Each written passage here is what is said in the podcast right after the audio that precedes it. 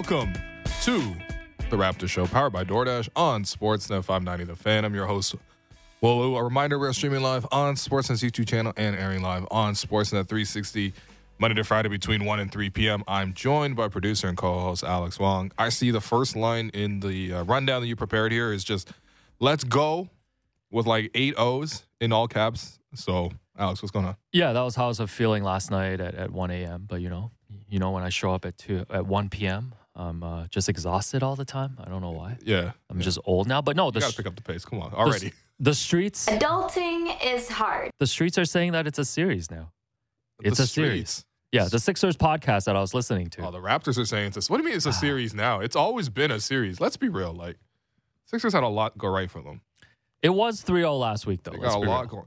It was 3-0 last week, but they had a lot going right for them. You know, they uh you know, Raptors really should have won game 3. They led for pretty much the entire game. You know?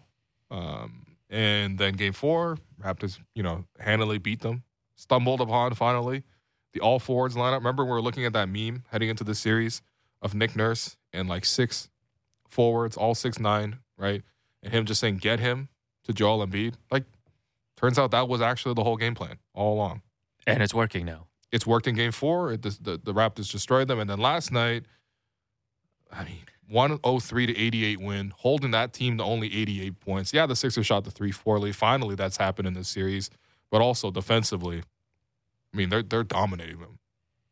That was a dominant performance we saw from the Toronto Raptors last night. And, uh, man, I love it, man. Shout out to that Sixer crowd, booing them. Not not only when the game was, I, I understand booing at, when the game is over, whatever. I'm sure you're frustrated, whatever. Yo, you guys were up 3-1, trailing by like what, 6 points? In like the second quarter, they're like, "Boo! you Oh, guys man. suck!" And I'm like, "What?" That's a lot of baggage. yeah, a lot of baggage. But yeah, no, that that was. I mean, I was asking you before the show, like that's like a top ten all time playoff win for, the, Raptors. Yeah, Like for real though, like elimination game mm-hmm. on the road. They led. The, the only time the Sixers led was after James Harden hit his first basket, yep, and the Raptors just controlled the game the whole way. Didn't even shoot that well. Played great defense. Pascal showed up again. yep. We no longer need to talk about his playoff reputation Nope, game to game. nope. Like he's done that. And without Fred VanVleet, and everybody just showed up Mm-hmm. and they got the win. And you know what? I'm so excited because the Raptors have a chance to make history this week. Like, Yes. forget about winning this series. Like, we know no teams ever come back mm-hmm. from 3 0. Yeah. 143 times that's happened. Uh huh. Yesterday was just the 14th time that a team has forced a game six in that situation. Mm. There's only been three times that a team down 3 0 has forced a game seven, which the Raptors will have a chance to do. Mm-hmm. So they've shrunk the odds now. It's a real series. The series starts on Thursday, 7 p.m. Scotiabank Arena. Yeah. Like, just imagine if the Raptors actually come back from 3 0. What do the Sixers do? There's no, you can't even do your post oh game Zoom Oh after God. game seven. No, I'm just looking. I, I, what I enjoyed seeing from yesterday was like the game itself was tremendous. You know, it was filled with awesome moments. The Raptors responded each time the Sixers got it down to like eight points, seven points, six points. The Raptors would come back with a run of their own. They were consistent defensively throughout the game. But even in the post game, you know, and I know we'll get to this later, but Joel Embiid being like, "Yeah, I'm gonna need more from James Harden. I'm not the coach or anything, but I might, you know, tell James Harden to stop, you know, scoring one more point than than Danny Green. I mean, think about that. James Harden scored one more point last night than Danny Green. James Harden led the league in scoring. He didn't he average like 35 most recently. This guy can't. This guy getting 15, and it's like, yeah, I'll call it a day. Can't wait to make 60 million when I'm Alex's age. They were saying a couple of years ago, their general manager now, Daryl Morey, was saying he's the best offensive player ever. yes, he said he's a better offensive player than Michael Jordan, Yeah. specifically too. And you know what? Like, we'll talk about this later too, but if Joel Embiid wants to be this MVP player, like this, just like one of the best, the most dominant big man, Mm. take care of business in the first round. Oh no, no, but you know, you, you know why that he's not going to be the MVP, and he's not going to be the MVP again this year. By the way, No, but The it's rea- like, you know the reason why is because people don't like the Sixers. That's why. That's the only reason why he's not he's not the MVP. Not because what we saw last night, where the Raptors drove through him six straight possessions to get to the basket. Precious Achiuwa getting him three times. OG dunking on him. Pascal getting by him a few times. you know, basically, honestly, like I, I, I, what Joel was wearing his 21 jersey. I thought he was wearing number 20, Georges Niang on his back. Mm. Because Yeah, I that's thought, what the I thought. DeAndre Jordan checked in there in the third. Uh, Honestly, DeAndre probably would have put up more of a defensive resistance, man. So I'm just saying, like, listen, I mean, uh, it's it's all about the the media hating the Sixers, right? Well, listen, there's a lot of media hating on the Sixers today uh, across the board. Like, No, I'm consuming Sixers content all week. This this is my Dragon Ball Severe bomb this week for you real. You know what? The funny thing with the Sixers, even the Sixers don't fans don't like the Sixers. no, everything everything we're saying today, everything Raptors fans are saying, Sixers fans are just Uh-huh. nodding along. Uh-huh. Like, what do you even say? Like, since the 2019 Kawhi shot, Mm, they then went ahead and got swept in the bubble mm, by Boston. And then we know what happened last year, right? They they blew like multiple 20 point leads against the Hawks yep. and then lost the game seven at home. hmm Now they're up 3 0. And we talked about them being front runners, right? So after game two, what, what did Joel Embiid say? Like, he was on the sideline talking to Nick, right? Yeah. Like, respectfully, like, you know, stop, stop, like crying about the fouls. Yep. And then after game three, which, you know, listen, Embiid had a great game. He's the only reason why they won game Oh three, yeah, of course. right? He walks off the court and he tells Drake, you know, I'm coming for the sweep. Mm-hmm. Well, there's no Drake's like, sweep now. "Yay, Joel! By Go the way, ahead, Joel. by the way, no, no, no, no, no. Drake accidentally put the Drake curse on Embiid, so we're we're temporarily allowing him back Uh-huh. Okay. um, yeah. uh, as as global ambassador for now. All my chips with the dip. That's Bring them dips. No, but like Joel Embiid, I get I get calling out your teammates. I get calling out James Harden because he has really struggled in this series. But at some point, like if you're this great player, then just get rid of these Raptors who supposedly had no chance in the first round. You're in a first round series. Uh, Listen, right? man. The ser- uh, you know what? To borrow one of your uh, your Oh, no. tweets, Oh no. series doesn't start until Doc Rivers is placed into an elimination game. Doc Rivers has 31 losses in closeout games in his career. how is that How long has he been coaching? man? I know he's been Nah. coaching for a while, okay? I remember when he blew a 3 1 lead with T Mac in Orlando. Not a doctor. right? Nah, he's not a doctor. We're taking that one back. Actually, upon review, it's one of those. Uh, it's like it's like the, the degrees that UNC was hold, giving out to their players. I don't even care to call him Glenn or Doc anymore, man. I respect. Oh, respect yeah, that's a that's a University of Athabasca degree. I- I respect Doc. I respect Glenn. 15 losses in closeout games since 2015. really? and he's lost seven of his last eight closeout games. Like these stats are ridiculous. I didn't think we were going to get to this point because it was 3 0 last week. We're coming in doing our 10 a.m. show. Like I thought this series was effectively over, but now we're talking about the Raptors making history. This is Nicky Nurse, baby. Shouts to Nicky Nurse, shouts to Doc, shouts to Joel Embiid. We have a series now.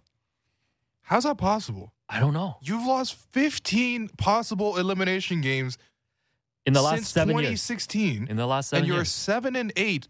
Yo, so seven of your last eight. So He's you're lost one for eight essentially in closing out the series. Yep. What is the opposite of Mariano Rivera? I don't know.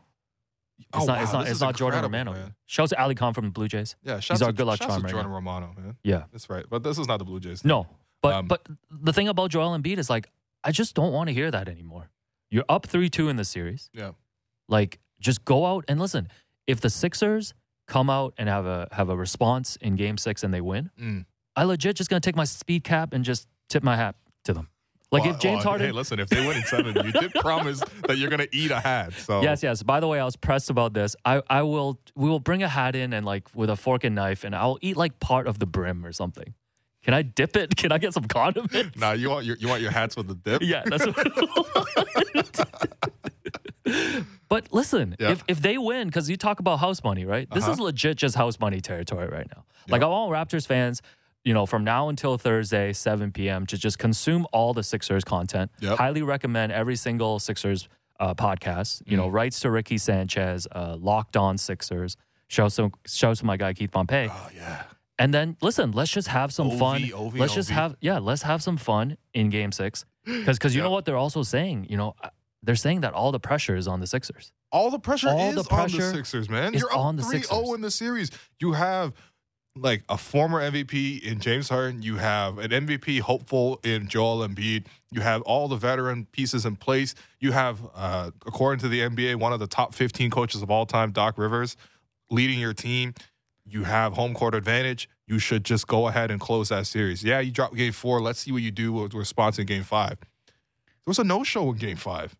Didn't show up. And to me, I'm just thinking like, okay, so the reason why the Raptors won Game Four, we all know it, right? We were all there, we saw it. Raptors went to their six nine lineups. We can anticipate that. That's something the Raptors have done all season. Obviously, Fred not being available and Fred not returning to that game, and Fred was ruled out for the for the rest of the series. It's like okay, so you know that that's exactly how the Raptors are going to play against you. You saw it for a whole half of the game in Game Four. What are you going to do in that two days off there to prepare to to get your team more adjusted to attacking this this style of defense? Yeah, absolutely nothing. Literally nothing. Doc Rivers Absolutely didn't change a single thing. He's like, yeah, I don't know, man. Maybe James Harden can dribble a little bit more. So, like, to me, that was that's the thing that was demoralizing. I think if if if I gotta give the shout out to the Sixer fans, is like the reason why to us we're like, what are you doing? You're booing in the second quarter. Like you're up three one in the series. Why are you booing your team? They're booing their team because they've seen this movie before. You Yeah. know, like they they know what fraudulence looks like because they see it every single year. And they're tired of seeing it. They're, They're just tired. They're so tired. tired, man. Of seeing it. Like they don't want to root for this team anymore. Well, they get your hopes up, uh, and then they kind of they kind of take it away. But listen, I, I want to give the, more credit to the Raptors on that end too, because Yes. because uh, you're first off for Nick Nurse. I mean, like getting to this strategy was always something that was going to happen over the course of the series. Fred's injury does allow you to put even more size on the floor.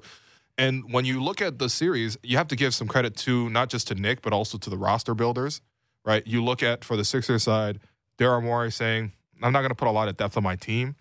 Um, you know, and the depth that I do have, I'm going to trade him for James Harden. Uh, which, by the way, as you mentioned, the, the Ben Simmons and James Harden trade has not worked for either team. no, no. Genuinely miserable, both teams. I think, honestly, Sixer fans, if you told them right now, actually, they probably wouldn't have Ben Simmons back. But to be fair, I think they have- would like to have Seth Curry back and maybe even Andre Drummond though. honestly. But like, you know, their rotation is, is very short. I've, I've I've already said that. Look, the Raptors lost the first three games of the series. They were basically a four man team, right? And you know, of course, those guys were going and they were hot, whatever, and guys were making shots. Now that the Raptors have all the size on the floor, they can stop some of their, um, you know, secondary players. They're, they're they're doing a good job there. Also, some of the guys are starting to get banged up. We know with Joel and the thumb. And for the Raptor side, it's like I trust at least seven guys, right? It's Gary, and then like six forwards who are six foot nine with seven foot wingspans. They can guard, they can rotate.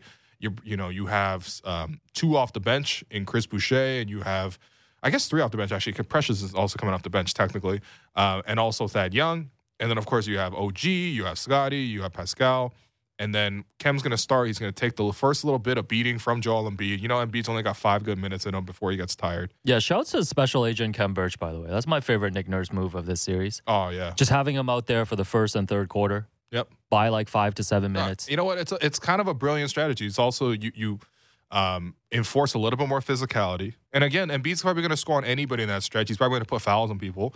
He absorbs all of that, and then all of a sudden you're like, all right, now the now the real game starts. Precious was going to come in, and I mean Precious Achiuwa driving against Joel Embiid. Wow, That's what I'm saying. You pump have fake, up fake. This oh man, you have a, know we you have a know we said ligament Scott- tear. You have a ligament tear in your thumb, but you can still play defense, though, right? Unless was you're gonna say, just unless you're just really beat down by the Raptors defense and you're just tired by the third quarter. I think he's just tired. And this is the only thing I was like, damn, I, I wish there weren't two days off in between games five and six. I want to go again. I wish we could play a back to back. All right, chill out. No, I'm Let's serious. get I at wish least we a could day play a off, back man. to back, man. I'm serious. No, the no, check the starter minutes, man. We please. have that's Please, the thing. please, please, you, please, you see the Sixers having to pl- not you know play heavy minutes for their starters because none of their guys come off the bench. Compare the conditioning on the two sides. The Yeah. Raptors all season, Nick Nurse is like, yeah, y'all are going to play 46 minutes, but there's going to be a reason for this. Because come time for the playoffs, you're going to play 46 minutes, and you're going to be able to handle that. And the other side, they're going to be gassed after five. And you see the strategy they're going with. I think the Raptors defensively works really well. I think the roster building, the, the way the Raptors have built their roster right now looks a lot better than the Sixers have. And all the Sixers have done over the years is just like, we're going to tank all this time. We're going to get all these assets. We're going to get Joel Embiid. We're going to get Ben Simmons. We're going to get all these picks. We're going to flip them for J- uh, Jimmy Butler. Then we're going to, you know, trade, uh, you know, Ben Simmons for, you know, um, uh, James James Harden. You're going to flip some picks uh, to get Tobias Harris, and it's like this is our team. We're going to really go for it. And you look at it; they only have four guys. The Raptors have seven. And the longer the series goes, like I really do favor the Raptors, you know, having the edge there because they have more pieces in the rotation. And and then on top of all that, Pascal Siakam, like, look, you don't have Fred VanVleet on the floor. This is going to really hurt you in terms of ball handling and, and controlling the offense, controlling the tempo, and controlling the pace. Between Pascal Siakam and Scotty Barnes last night, they had 11 assists, only three turnovers. And they did such a good job of making sure time after time the Raptors can get a good shot. I think Pascal is probably takes on more of a responsibility there. But you even see, man, it, it honestly last night's performance, I don't say this to be hyperbolic. When you go back and watch, he was 10 of 17 from the field. Those 10 shots, all of them are self-generated outside of like one or two catch and shoot threes. And for him, it's like a lot of these are tough mid-range jumpers too, like contested pull-ups, turnaround over Tobias Harris. Um, and these are the type of shots that silence the crowd, that that stop runs, that when your team really needs a bucket, you put that ball in the hands of your best player and he can get an advantage and he can score. And even though guys are loading up on him, he's still scoring. And dare I say, it was a little Kawhi-esque, man. Hmm. No, I'm so proud of I'm so proud of this team, so proud of Pascal too. I think, you know, he he admits himself that, you know, he was terrible at the end of game 3 and, you know, Raptors fell down 3-0 and the way that he's come back in these last two games carried them to a win. You mentioned Scotty too. Just when the Sixers fans were starting to get, you know, a, a little, you know, finally getting on their Mm. feet and cheering, Scotty comes right back in the fourth quarter with two alley oop passes. No look on the second one, right? One Yeah. to Thad, one to Precious. Yeah, it was really, really, really nice. Um, the first one, which I think was the crowd silencer, was the Sixers. I think had made a three. They cut it down to single digits, and Scotty was bringing the ball up, and you can see on that play he realizes, oh, I think it was James guarding him. He's like, he's on my hip.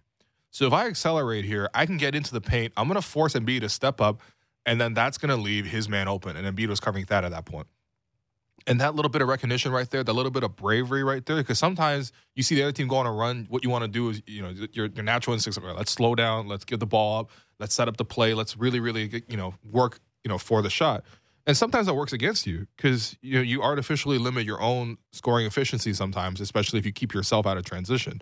And Scotty in that situation saw an opportunity to attack, and that's the thing. I love that mentality about it. When when things get difficult, when other team gets on a run, when the other team gets some momentum, Scotty's response is to go right back at him, not to turtle up, not to like, oh, let's let's let's pass on the, the responsibility to someone else.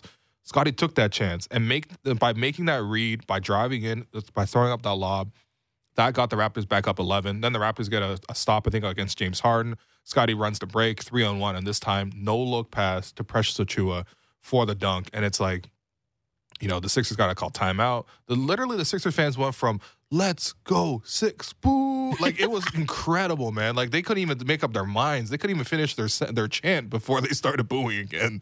So salute to Scotty Barnes. I think I, I, even watching him, he's still not like hundred percent. Obviously, with that ankle, and and Nick talked about a little. bit. was like, oh, you know, it's the first time I've seen him limping a little bit. Obviously, you know, that's probably where having the two days off is really going to help. You get more treatment on it.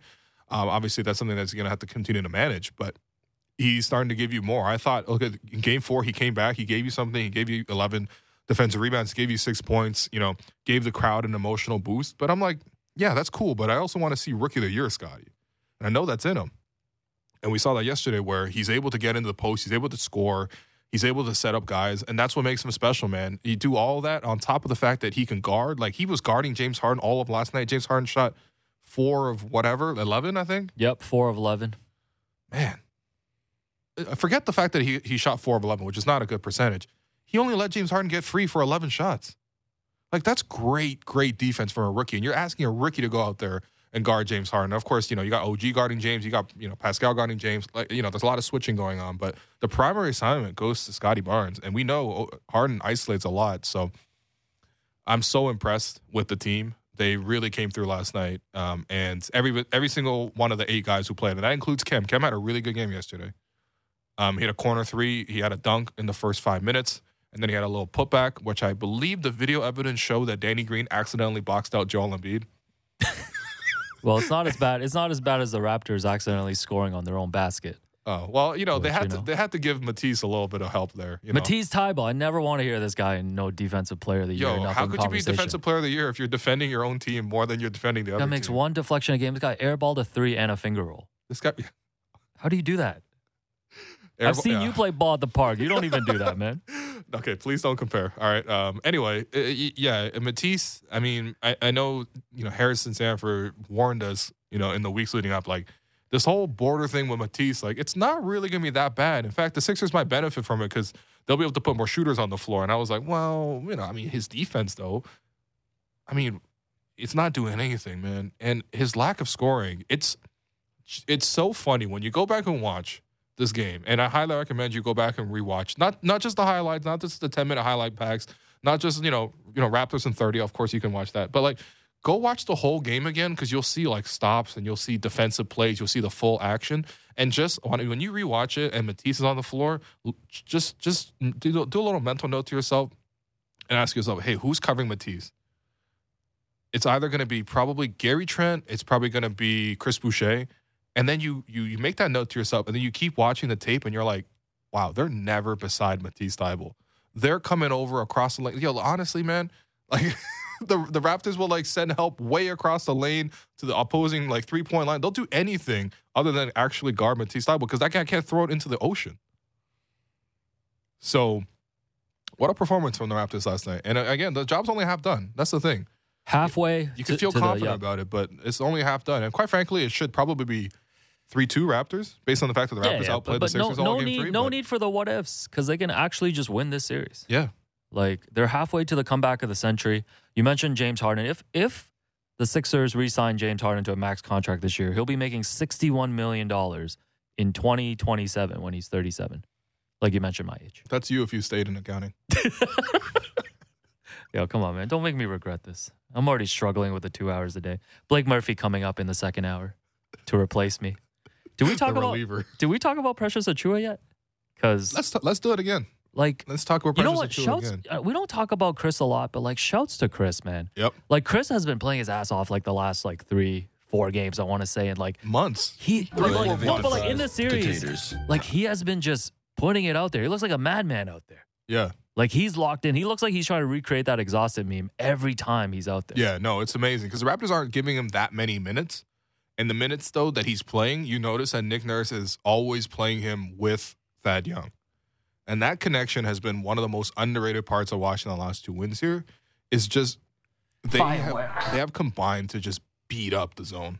Sixers keep trying to zone right because you know what the Sixers they're like okay we want to play Niang in the game but we also know Niang is like the worst defender in the world know, like for real like it's it's on that level. Yeah, I'm gonna check his stats. I'm pretty sure he's shooting like 80% from three in the series, And but also a a, minus. negative, yeah. Also a minus in the plus minus. No, he can shoot 100% from three and still be a minus. It's actually incredible.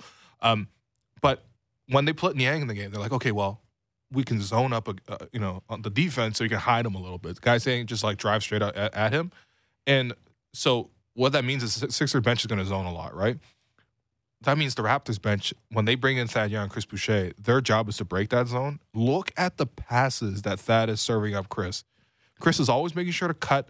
Guys are in the zone. They're looking around. They're not. They're not keeping you know uh, contact to the man or anything like that. You know, sometimes you lose track of Chris Boucher back cutting you, and and Chris just needs a little bit of space, and Thad just needs a little bit of a, a cut. He's gonna find you with the pass. Chris has shown really good hands. He's finishing around the basket. He's knocking down threes. That connection is really fun to watch. The two of them coming off the bench together, and it's really hurting the Sixers exactly in the way that you would want them to. And for for Chris, like, listen, his minutes aren't going to be huge in this series. He's, I, I mean, he, did he what he, did he play twenty minutes last night? I don't even think so, right? No, I'm checking right now. Yeah. So last night he played 17 minutes, yeah, and, and 28 seconds, but high impact energy minutes. And the only thing for him, as always, is just like cut down a little bit more on the mistakes. So had two opportunities in the third quarter there where he was jumping out on guys, Mhm. but overall the approach is incredible. And I think, you know, not to make everything about everything everywhere all at once. But I'm gonna No, call please. I'm gonna call this combo the Thad Young Chris Boucher combo. That's the Raccacoonie combo. Oh, okay. Because Thad, Thad right, Young right. is just in the head and being like, all right, I'm gonna serve you up all these passes, and all you gotta do is finish. And go watch that movie. You'll get this reference. No, you'll appreciate the show much better if if you watch every Asian everywhere. movie exists all at once. By the way, the Kyle Lowry sign and trade then has netted the Raptors two playoff contributors, Yes. Precious and Thad, and uh, you know a really promising young player for the future in Precious. I need Thad Young, Thad Young to come back. It's refreshing to see a player wearing number 21 in this series fight through a thumb injury and after games compliment his teammates Oh, instead of throwing them under the bus. And that's what Thaddeus Young is doing. Talked about how this team is so resilient. Ever since he's gotten here, he has a belief in this squad. He's whispering in Scotty's ear every day, telling him how special he is. But forget about all the intangibles and the leadership. Like Thad Young has been such a huge contributor on the court in this series. yeah, absolutely. I think it's the the passing has been really huge. Again, like one of the things you could, if, if the front office was thinking about this, I mean, I wouldn't be surprised. They're geniuses. They think about everything.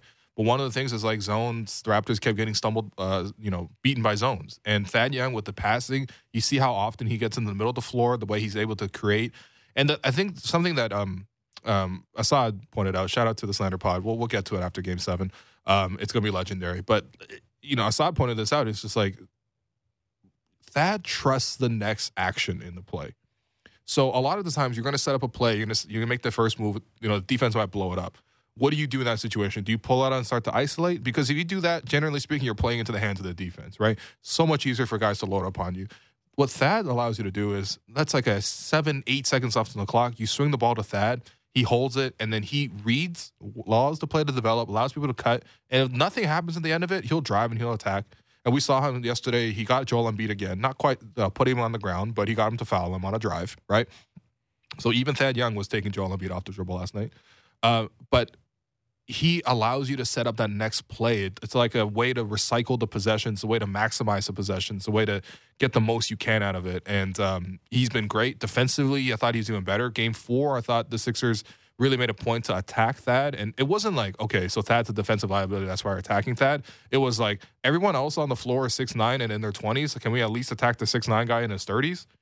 Right? So they were attacking him there, but I thought they did a much better job defensively covering for Thad. Also, I thought just generally speaking, you know, there weren't as many mistakes. I thought in game four, there was a few instances where Thad was fronting the post against Joel Embiid, which is an acceptable strategy, but Embiid's very strong. He's going to hold his position, push off, catch the pass, and you got to really rotate on time to stop him. It's just not an advisable strategy. They stopped uh, fronting the post against Embiid. I think only once it happened yesterday. So um, I think the execution of the plan is great, and and quite frankly, you need this amount of uh, length and and uh, backups in your rotation because you know you can't expect Pascal to play the whole 48 minutes. Right, game seven, he'll probably play 47 minutes or 48 minutes, but um, you know, 44 is already quite a bit for Pascal. You know, OG's going to be playing that 40 range. You know, you got Scotty already coming back from injury playing 40. Like, you know, you do need a little bit of help off the bench just so that your guys aren't fully burnt out. And I think having that little bit of depth off the bench, I mean, the Raptors bench has turned from a weakness. So how many times on the show were we coming on and being like, "Oh, the new report today is that Larry Nance single-handedly outscored the Raptors bench," and there was like, it was how many times in the season did we say that one opposing player off the bench outscored the entire Raptors bench? Now, the Raptors bench is an undeniable advantage, man. The Sixers leading scorer off the bench had three points. Yeah, they had 11 bench points last night. So Precious outscored them by himself. Also gifted the two points to, to Matisse Thybulle, who, by the way, just want to mention, uh, shout out to Utah Uh. Watanabe, also cooked Matisse Oh, Thybulle in the final minute. Uh, Yuta Watanabe with a perfect game, one for one in one minute, two points. Mm. Um, absolutely nothing else. Shouts. Uh, is this a Japanese Tony Snell? No, probably not. Anyway, someone in the chat said, uh, "Is Joel Embiid hot dog fingers?" 'Cause- yeah, that's a good one. That's a good one. But That's- listen, oh man, listen, just Unbelievable. just just dream with me if the rap if the Raptors really do come back from this 3-0. oh man, Like I think the Sixers,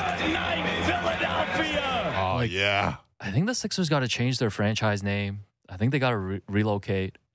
Like this is going to be on Joel Embiid, on Doc Rivers, on James Harden, on every single player. Oh yeah. Like every time the Sixers make a 3 to open a game to go up 3-0, I'm going to tweet that the Sixers are up 3-0. Nah, relegate the Sixers. Relegate No. them like Everton. How how do you I don't, I don't know what that means. I'm just saying that for the producer. He's so pissed. yeah, shout, shout out to our intern Derek, 27 year old. Um, how like how do you recover if your franchise blows a 3-0 lead? Because it's never happened.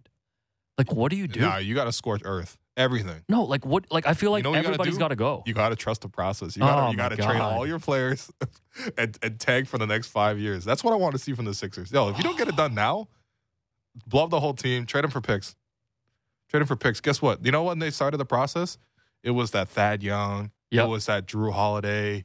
That team. They wanted. They won. Uh, what? I think they did. They go past the first round. yeah, yeah. This was the uncut gem series when, when they played the Boston That's right, Celtics right. in They the second round. The Celtics to game seven. They right? lost in seven. Listen, yeah. if you blow a three nothing lead, you got to blow it up. You got to tank for another decade. Yo, it would be full circle Bryan too. Colangelo's available. Hire Bryan Colangelo again. It would be full circle too if Thad Young's the one that ends it. Oh my! God. Like that's like the wildest full circle moment.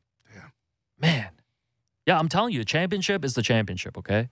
But 3-0 to make history, that's that's something too, man. man. The Raptors made a thirty point comeback. They're they're in the midst of making a 3-0 comeback too. Oh man. Yeah, let's not get ahead of ourselves, you know, one game at a time.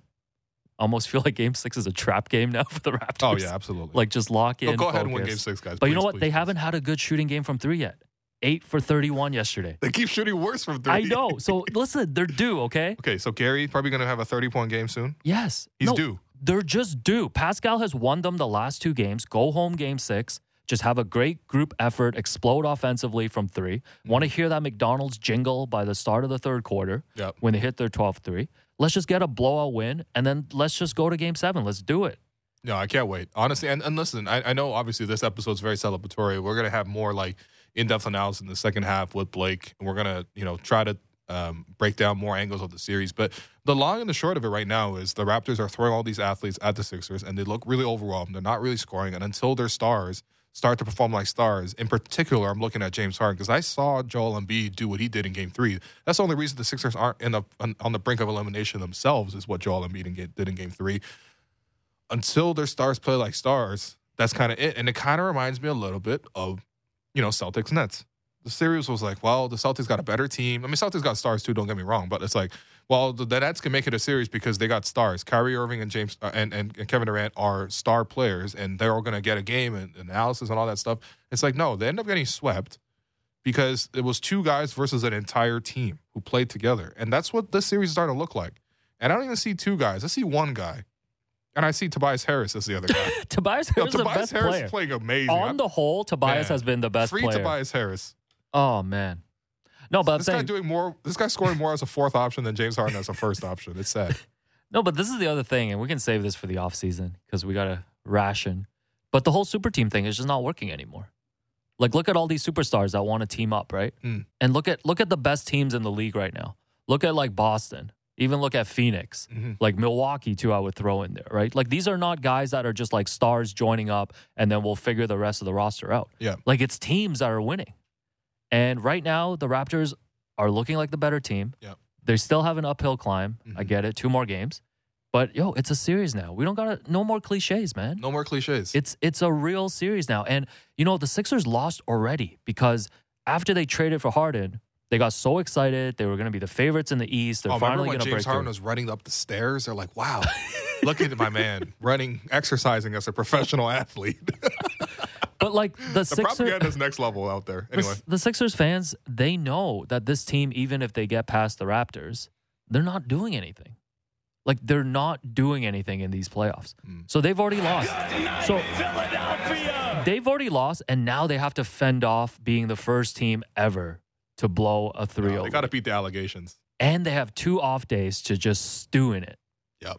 And then they're going to have to face the Scotiabank Arena crowd and a Mhm. really confident Raptors team Yep. on Thursday. hmm And if they lose, Oh I my mean, god. that game seven. Oh. Well, I mean, look, listen, Oh, Raptor, Sixers always got to come down to Game Seven. You know this. Yeah.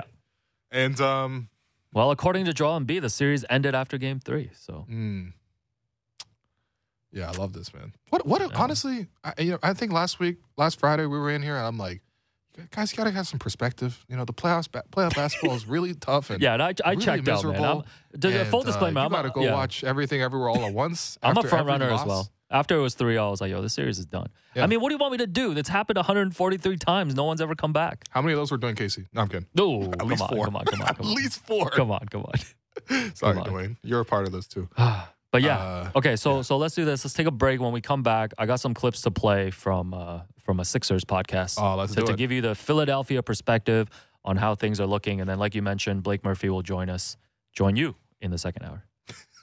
you, you're still going to be here in the building. You know, you could join, you can be joined too. But I'm your host, Will Lou. That's Alex Wong. You're listening to The Raptor Show, powered by DoorDash on Sportsnet 590 The Fan.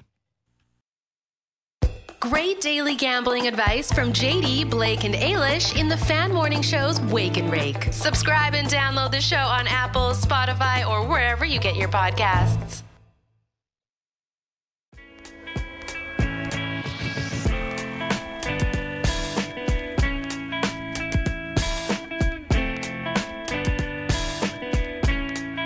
Welcome back to The Raptor Show, powered by DoorDash on Sportsnet 590 The Fan. I'm your host, Will Lou. I continue to be joined by producer and co-host Alex Wong. They're playing this song right now in the Sixers locker room. There's pressure. There's a lot of pressure on there, man. It's a lot. It's very hot in that room. Oh man. So thought we could get a little bit of a Sixers perspective as well. Let's do it. Yeah. Since obviously this is the Raptors show, and you know we bring the Raptors perspective, like you mentioned. So Joel Embiid was asked after the game yesterday if he would like to see James Harden take more shots because James Harden took 11 shots, and he said, "I mean, I've been saying this all season since he got here. He needs to be aggressive. He needs to be himself." But that's not really my job. That's probably on coach to talk to him and tell him to take more shots. Damn. So how do we get here already? The Harden trade was like two months ago. You understand? This is this is you know what we've just just seen here. This is the N one version of throwing a guy under the bus. Mm. This guy threw James Harden under the bus, and in the process threw Doc Rivers under the bus. This guy said and one. Unbelievable. Yeah, I mean, look, I don't think he's wrong. I think he's absolutely right. I mean, you know, first off, who's asking these questions? Oh, I, you know what, Sixer fans, hold your media accountable. They keep asking instigating questions. Imagine after Pascal's game, you know, on, on after game three where he didn't really score much, didn't have a basket in the second half, right? If someone came up to the podium and was like, "Hey, uh, OG, uh, sh- should Pascal Siakam shoot that much?" Should, should, he, like you know like that doesn't happen here okay? So you got to appreciate that a little bit. So sixer fans like yeah i mean i think it's a fair question to ask. I, I think and and Embiid answered it very truthfully. That's where they need to get more production from. Like i'm sorry but if you look at the stat sheet and you see that joel Embiid is is doing his thing he's got a double double i mean whatever he's tired he's got a bad thumb he's doing everything that he can right? Even on even in a bad game he still has like 20 and 15 or whatever right? But James Harden, like, where is like the where is the a baseline of what he's going to do? Seven assists, five turnovers. He has one more point than Danny Green. Like, I can't get over that, man. This guy used to score like at will. Didn't he have a sixty point game in this league? He can't make threes. He can't do a quarter of that nowadays. He can't make twos. He's only going to the line drawing ones like six times now. Man. Like this guy's fighting for his life just to get to 20 points, and he's not even getting there right now. Yeah, I mean, and, again, if the Sixers turn it around, it's gonna have to come down to James Harden because James Harden I thought played well in Game One. Since then, I don't think he's been that effective. Yeah, we said it at the at the So- start of the series. If James Harden, if the Houston James Harden shows up, this Mhm. series is probably over. And let's be honest, if the Houston James Harden shows up in Game Six, this series probably will be. Oh over. well, you know, if, if if there's one thing Houston James Harden was known for was showing up in Game Six and Game Oh, Seven. Man. Oh man. Anyways, like I mentioned, It's easy. I'm sorry. This, this, I know, I This is the most easy to This slander your- team ever, man. This is your slander pod prep for today. So, consumed a lot of Sixers content yesterday okay. and today on the way to work. And and one of the best Sixers podcasts, the Rights to Ricky Sanchez podcast. Um, the guys, you know, uh, Spike, Michael, and they usually have a lot of guests on. I feel like they're pretty plugged in to the Sixers, um, kind of like a Philly version of of me and you, maybe in a way. Um, so Are they Asian? no, no, no. I think, no. Yeah, are there other Asian duos like this around the NBA? If we can't think of it off the top, probably not. Yeah, no. I think I don't think so. Yeah, yeah. Yeah. Steph Or- No does some good stuff at the Sporting News. Shouts Yeah, to him. he's solo. Yeah. Yeah. Damn. Just a lot of lonely Asians out there. Anyways. The loneliest Americans. Pick it up in your Oh, my God, please, after you man. bought cover story. Anyway, so Yep. got some clips here. Here's the guys talking about the frustration of last night's loss. I, I think one thing that we all have to come to a realization about about this series is that we are one Precious Achiuwa free throw away from this series being 3-2 Toronto. We are one free throw away. And I know you can do that with any uh, with any series, you can do this, that, or the other. And the you know the Boston and the Brooklyn series, every game was you know close when you look at the scores at the end. But we are one free throw away from Toronto leading this series, from a series that we all we all really felt like it was in hand, but you know like that game three could have gone either way. It could have gone either way. And I first of all, James Harden looks like he wants to be on vacation already. I mean, I, I've got to be honest with you. I, he didn't. He didn't even make a move with the ball for the, most of the second half.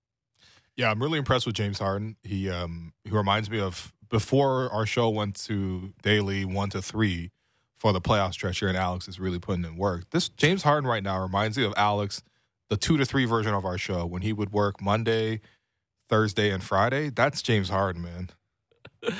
Yeah, no, they, they call me Brick Ross here, man. I'm the Brick Ross No, of just of grow a Fan beard and you're James 590. Yeah, I wish I could grow a beard. I would have done it already. Okay. Um, here, here they are talking about Joel Embiid. Eventually, it has to come back. There's a different coach. There's different players. There's all this, but there's the same best player. and they have to follow him. And at a certain point, he's just got to decide, you know, like I'm I'm doing this or I'm not doing this. And if you're gonna play through the injury and you're gonna do this, then then like it just it can't be sad guy Joel. It can't be sad guy Joel. But it's been sad guy Joel since he hit that game winning shot in game three. Like, how did the Sixers, how did Joel Embiid not come out yesterday with the desperation of a game seven? Because you already know the discourse that's going to happen if you lose this game five at home. You Yeah. already know the pressure that's going to be on everyone. You already know the questions that you're going to get asked Yeah. about James Harden, about the history of the Sixers in the playoffs. And again, all I'm saying is if you're a superstar player, you're in round one, man. This is not even the conference finals. Yeah, honestly, round one, up three nothing with a bunch of injuries to the other team. You have that. That's as about as a mint of an opportunity as you could possibly get. Like I don't, I don't think you could draw up a better opportunity for a team to just come through and just do the bare basics. And and that's what people were asking out of the Sixers. They weren't asking them to come in here and and and, and win the Eastern Conference, win the NBA championship, all this kind of stuff. They just came in here. They were just like, can you close out this banged up Raptor team with home court advantage up 3 0 in the first round? And right now, the answer is no. Like if you got higher ambitions, shouts to go on getting swept, like you cannot be this stressed in a first round scenario. Yeah. Where you're up But- 3-0. But again, even the fans know it. Like, No, no, I'm the gla- fans know it. I'm glad they're saying it because honestly, at some point, like the excuses just have to stop. The injuries I get, like your teammates are struggling, but like just drag your team to the finish line. Yeah. Sad guy Joel. Sad guy Joel. Like, did we ever see this behavior from Kawhi? Like from any of the players that you would call superstars? Like, have you ever seen this? I didn't even see this from Pascal. I thought Pascal had more reason to be sad after game three. Like, do you think the Raptors? And all he's Yeah. done since then is be is out, has been the best player in the series Yep. in the last two games. No talk. And you know, you know what I'm saying? Like, that's Yep. the kind of response I want to see Yep. from my leader. What did. Pascal say after practice the other day? He's like, I didn't realize that I had only taken that few opportunities, and for me, I'm just got to go out there and take my shots and and live with the outcome that comes out of it. But I want to play my game, and that's what he's done the last two games. He's taken over. He's the main guy. And and look at the way Pascal played last night. I, I know like it's fun to, to to to hate on the Sixers. Can we also show the Raptors some love? I mean, the reason the Sixers look so bad is because the Raptors are making them look bad. And Pascal Siakam, as the leader of that group, if you were talking about okay, so the Raptor strategy, right? What's the strategy? Strategy basically let's get five Pascal Siakams out there. Like the six nine strategy is essentially like built around the idea of Pascal Siakam, what he's done. Because he's truly become a positionless player. He's running the point. He's not turning the ball over. He's setting guys up. He's showing patience. And listen, when it comes down to making the tough shots, and the Sixers are doubling him, they're putting zone on him, they're putting Joel Embiid on him. They're they're doing everything they could possibly do against him, and he's still beating that defense. Look at what look at he did last night. Ten of seventeen shooting from the field, only got two free throw attempts. You know, uh, Joel Embiid cries to the officials and like, oh, you know, they had one job here, and you know, clapping and, and, and tackling J- and Pascal Siakam, and okay, next game Pascal only has two free throws instead of fifteen. Guess what? He's still effective. Imagine having a player still be effective in a game despite the free throws. Yeah, you Yeah. can you can never say that about yeah, James Harden. You probably can't even say that about Joel, quite frankly, offensively. But like, look at Pascal and and the shots that he was making too. Go back and watch it. It's long jumpers. It's contested. It's against the shot clock. It's against the crowd. You know, it's against the momentum of the game. He just broke their back time and time again. Sometimes being a superstar is not even just about what you score in the aggregate. It's also about when you do it. Because when your teammates are scoring, there's no need to take shots away from them. There's no need to take away their momentum. You play together as a team. But when the moments get really tough, that third quarter, Sixers making a run, and Alvin's like, okay, Pascal's got to get you something here. And like a prophet, that's what Pascal does. He goes in the head and, it gives you the three. He gives you uh, a pair of jumpers over Tobias Harris. And that's only seven points we're talking about. But that third quarter could have really swung in the Sixers' favor. And Pascal said no. And quite frankly, that's the kind of fortitude I want to see from my star players. I don't want to see Pascal like post game being like, "Well, you know, uh, the the refs had one job to do tonight and they did it." Ha ha ha ha ha. Oh, I'm gonna go over and talk to Doc Rivers and say I'm gonna complain about the uh, like stop complaining about calls. I'm gonna you know call out my coach post game. None of that stuff. Pascal just puts his head down and does his job and leads his team to wins. And quite frankly, I'm very, very proud of the way Pascal's performed the last two games. I think that honestly, more than anything else, like has been the story of the game. You're talking about a six nine guy without a point guard, stepping in and being a point guard, putting up triple doubles essentially, and leading his team to wins against a really, really tough opponent.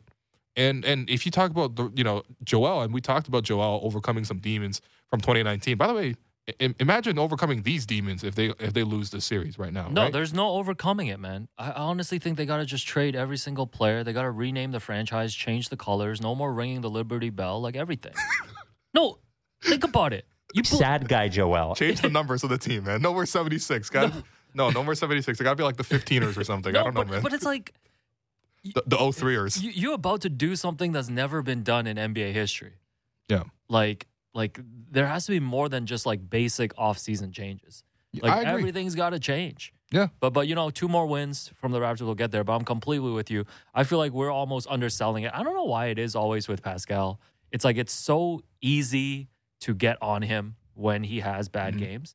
Um, and I feel like the praise is just never equal. And I feel like we might be victims of this too when he plays well. But like Yeah. he's No, uh, but I'm trying to be conscious of it. yes, You know. but he's been the best player Yeah. on the floor in two straight elimination games, Yeah. including one on the road Yep. where he straight up just carried them to a victory. Mhm. Like must win games, elimination games on the road are supposed to be hard. Yeah. Remember, I was sitting here yesterday saying they got to weather a storm in the first quarter. Yeah. They probably got to weather a couple runs. You know what? They had to weather nothing. Like they Yeah. played well in the first quarter, and then when B-ball Paul came in, and by the way, I think Oh, the, man, B-ball I- By the way, I think the Herbie Kuna Philly actually announces him as B-ball Paul when he checks in Coming I heard him say. B-ball Paul. Six nine Yeah. from whatever university. B ball. Yeah, checking it now. Uh, B-ball Yuta. Enter the game. B-ball Basketball. Speed. Speedy Delano. Oh, Um, how could that? How could that be your name, man? So B-ball Paul checks in in the in the second quarter, Yeah. and the Raptors just go on a 12-0 run. yeah. They just go Yeah. on a 12-0 run. Yeah. And listening to the Sixers podcast, they were really disappointed with Harden and Maxey in that stretch because Yep. Mm-hmm. they combined to go 0 for 7 in that second quarter. And to be honest, like Danny Green, like, you know, unsubscribe to Inside the Green Room, resubscribe. Like, he hit four threes. He kept them in there. That should have been like a 20, 25 point win Yeah. You know, Danny was for great. the Raptors. And then Danny, Danny had that great. air ball in the fourth quarter in the corner, straight pass to Scotty. yeah. No, I've never seen you break down film before until today. You're like, yo, yo, yo, yo, go, go, go pull up that clip. Pull of- that up. Pull up all the clips of Tyrese Maxey when he catches the ball behind the three point line. Oh yeah. And he it's, makes- it's, it's a little and- different now, isn't it? and he it? takes that one dribble in, Uh huh. but suddenly there's a six nine guy there waiting for him Yeah. still. No, it's Like, it's, where's the space for Tyrese Maxey? no. Honestly, You know what, Fred? Fred, Fred, I love you, but rest up. Yeah, rest no, up. no, no, no, Rest up for round two. It's the playoffs Rest are about up, matchups too, and and Yes. when when Fred was banged up, when they were helping off of Tyrese, when they were doubling other guys, when they weren't willing to rotate off of Joel, when they weren't willing to rotate off of uh, James Harden, it looked really easy for Tyrese. He's like, oh, I'm I'm I'm, I'm one on nothing right now. I could probably Mm-hmm. score. Oh, I got open catch and shoot threes. Oh, I'm out in transition. I can score. Last couple games, the Raptors putting these long guys on him. He's like, okay, oh, if Pascal's on me, let me try to take him off the dribble. I can't move him. I can't shake him. I got to take contested jumpers all the time. I got to take runners in the lane, you know. And on the other end, I, I, my favorite thing to watch for these games too is Gary Trent Jr. is like, okay, look, I'm gonna put up shots. I'm gonna shoot a bad percentage a lot of the time. If I get hot, we're gonna definitely win the game. But no matter what, if I see Tyrese Maxey on me, I'm driving. Tyrese is doing everything possible short of blocking a shot, and Gary's like, I don't care. I'm coming right after you. I love that mentality about Gary, man. Watch the plays where Gary's isolated against Tyrese Maxey. He will take any shot against them because he's that confident that that second year player can't hold him. And it's absolutely true. Yeah, since Gary came back uh, and it felt good in game three. You know, the Raptors have won two games and lost the other one at the buzzer. And, you know, it's gotten to the point where I feel like Tobias Harris got to walk in that locker room and be like, yo, who's going to step up with me? like, that is really it right now. Damn, Tobias Harris back on the Orlando Magic. No, by the way, someone in the YouTube chat called me Hump Day Harden. I respect that. Gonna be stealing that one. Appreciate that. But yeah, here's one more clip from the Rights to Ricky Sanchez podcast. They were talking about uh, the Raptors. Like you put them away. Like just put them away. They're asking to be put away. They want to go home. Everybody's tired. Scotty Barnes is playing on half a foot. Like just get out of there. Just end the series. And they're just like letting them back into, into it. Now they get a game six at home and they get to go home and be like, hey, we we have house money right now. We weren't supposed to contend this year anyway. We have momentum. Our guys are hurt. Our pets' heads are falling off, and we're gonna beat this team. If I'm a Raptors fan, I'm feeling good. Like I, I would be Oh, absolutely I'm feeling feeling great. good. Yo, they know about house money too. Yo, this is really Nah, what- I feel like Chris Tucker in Rush Hour 2 right now, man. I got I got a, I got the new suit on. I got the fake money on. Everything. That's that's the kind of house money I'm on. No, I want Masai showing up Scotiabank Arena on Thursday. Just Uh, Daryl Morey is going to tell me the story about the dragon and the man. treasure that got stuck inside. Every time, every time you bring up Daryl Morey, I'm scared you're gonna, you know, Yeah, he, bring he up that can't other talk thing. about Anyways, in the East. No, but this is house money. This is house money. The Raptors have come back and made it a respectable series. Uh-huh. We all know it's a development year. We've seen what Scotty can do in this series. Pascal's defeated the allegations. Precious is developing. We've seen the Vision 6 9. Like, this is truly house money now. Mhm. Like, I swear, like, I know you say this after every game, being like, yo, uh, you know, the Raptors had a great season. Like, I'm chill today. And then you're you're saying some Yo, wild why are you stuff. mocking my holistic approach, man? Come on, Yeah, let me, like, let "Oh, me be I'm chill, man. I watch everything everywhere all at once. Uh, but like, for real, on Thursday, if the Sixers come out, if Joel Embiid, you know what, Joel Embiid, he's got to play for pride. Like you got to have some pride as a superstar. Oh, if you guys, if, if the Okay. Sixers come out and beat the Raptors on Thursday, oh, legit, man. I will I will doff my speed cap. You know, tip of the cap. Now eat your speed cap. I'm sick of seeing it on your head. I'll be like, congrats to the Sixers. Yeah. You beat the Raptors in six games, despite the Raptors having injuries all throughout. Like, best of luck in the second round. Yep. But if they don't, if they don't, then like I don't ever want to talk about this team again, even if we're playing them again next year. Yeah, fair enough. like, enough. there's nothing to say about this Sixers team anymore if they blow this 3-0 lead. Damn. Man, the Sixers are so fraudulent. They got Alex Wong They're, ranting. they're so fraudulent. I'm so excited. Where's Blake Murphy? You got to fill in heads are this second off. hour. There we go. I, I poured it all into the first hour. Hump Day Harden taking the second hour off. Will Lou, Blake Murphy coming up. Basketball talk. Oh, you're right. Um, I'm your host, Will Lou. You're listening to The Raptor Show, powered by DoorDash on Sportsnet 590, The Fan. Alex, what's good? What's up, Will? Are the Raptors still in the playoffs? I can't even keep track anymore. The playoffs are such a busy time. What are you talking about, man? We literally talk about the Raptors every day. Oh, right. But you know what's keeping me sane during the playoffs? What's that? I'm talking about our friends at DoorDash who help provide easy access to the best restaurants in your neighborhood. With all of their food options, getting the perfect spread of delicious food delivered straight to your door on a Raptors game night is no problem at all. Will, what are you ordering this week? You know what? You've been gassing up Alouette at the arena all week. So I'm to get Alouette at home for real. So give me the fried chicken in lettuce wraps. It's it's really, really good. That's right. Use DoorDash so you don't have to only eat at my favorite restaurant, Scotiabank Arena. And that order sounds awesome.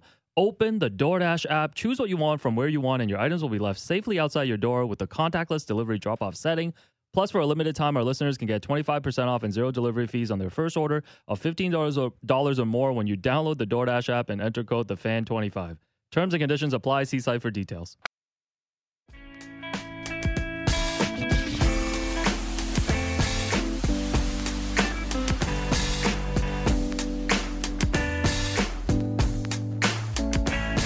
Welcome back to the Raptor Show, powered by DoorDash on Sportsnet 590 The Fan. I'm your host, Will Lou. A reminder, we are streaming live on Sportsnet's YouTube channel and on Sportsnet 360 Monday to Friday between 1 and 3 p.m.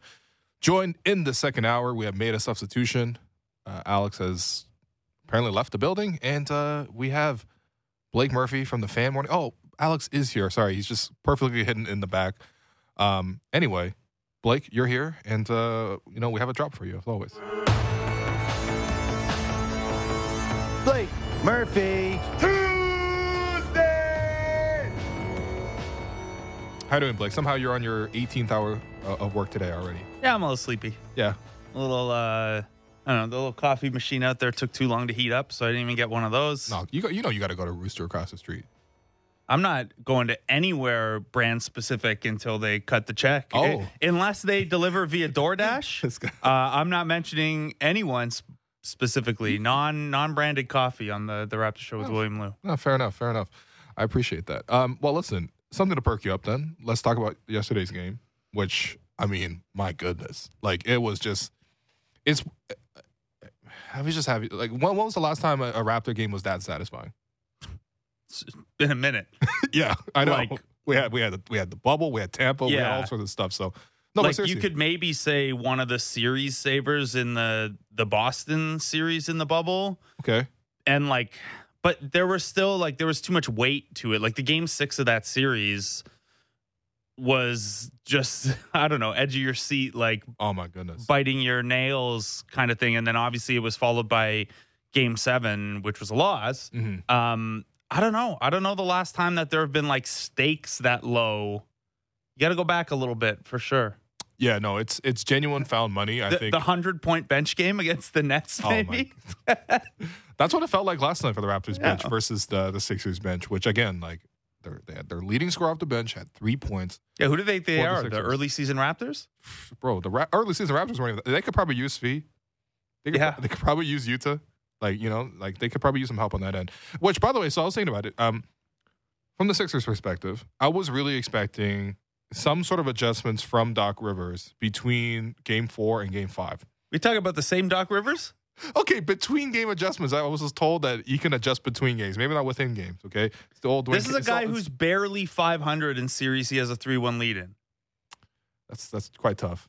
That's quite tough. Yeah, the, the, we gave the stat out um, on the first half of the show. He has lost 31 potential elimination games over his career in the playoffs. Yeah, which 31. is 31. by far the record. Um, now, He's lost seven of his last eight as well, So- and 15 since 2016 alone. yeah, that's a bigger one to me than 31 total. We had Jeff Van Gundy on the Fan Morning Show this morning, and, and he said basically like, look, you last this long, and you're on, you're coaching good teams, and you make deep playoff runs long enough. All the playoff stats are gonna like eventually you're gonna have a lot of stats that say a lot of different things. But the 15 since 2016 one is like those Clippers teams are fresh in the memory. Those 76ers teams from last year were last year. oh, they're fresh in the memory. This man. is uh, this is not a dramatically different group. Obviously, you swap out one uh, malcontent for the other, but man, like what were they up? Were they up 3-1 against the Hawks? Yeah. Yeah. And no, 2-1. They were up two one against the Hawks. Well, yeah, well, that's true. But still, like that's a that's a team in the Hawks that like, I mean, with all due respect, I know they went to the conference finals and everything like that. They're just not mature enough, really, for you to not be able to break them. Not like ultimately, you have like Trae Young under the basket, and you should be able to punish him. And of course, that is the enduring i- image of Game Seven last year when he blew that. But it's just like. You know, you should be able to go in there and and close that team out in particular. That's a one man team. You, you see what Miami's doing to, to the Hawks right Couldn't now. handle Kevin Huerter. They definitely couldn't handle Kevin Huerter. And you know what? Honestly, I was looking at them defensively last time. They couldn't handle Precious Achiuwa. So if you're the Sixers, I was expecting some sort of adjustment between game four and five. Because game four, I thought the Raptors played this all big lineup and it really worked for them, right? And you would think, okay, if you're Doc Rivers and the coaching staff, all you're doing for the next two days is getting the film room, trying to figure out how to beat this lineup. Because you know it's coming. You know Fred's already out for the series.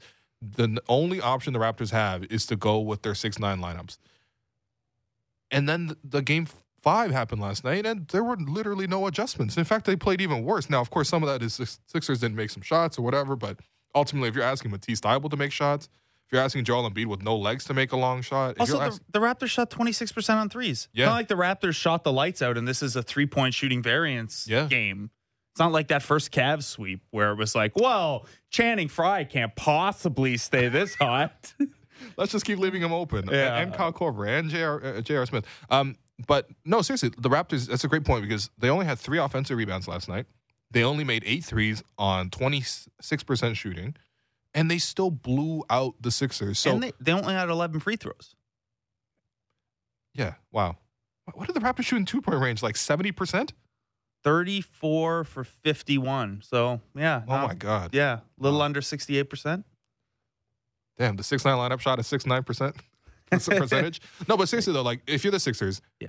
The big thing was what are you 20 po- Sorry, yeah. The big thing was 20 points off of turnovers was the big thing. And like Okay. The way we set up the series and we talked about the adjustments last week is like you've got to win at least one of those things, right? You got to win the offensive rebounding or you got to win the turnovers and ideally both because you're not you're just not going to score points per possession wise at the same rate Philly is in the half court Mm-hmm. over a large sample. So you got to do one of those things and yeah, doubling up Philly on points off of turnovers is a pretty good way to do it. And so that's where I'd be if I'm Doc Rivers. That's where I'm looking for adjustments. Right? Is James Harden after one turnover in the opener has 17 over the last four games. Mm. Joel Embiid has four in that game last night and has looked pretty uncomfortable with the thumb Yep. passing out of those double teams and traps and stuff like that. So that's where I'm looking to try to redesign. Is like you, we're five games in. You know where the extra attention's coming from against this Raptors team. Now the Raptors do a good job disguising it in terms of like, hey, it's coming from here this time, or it's going to be, you know, the the help comes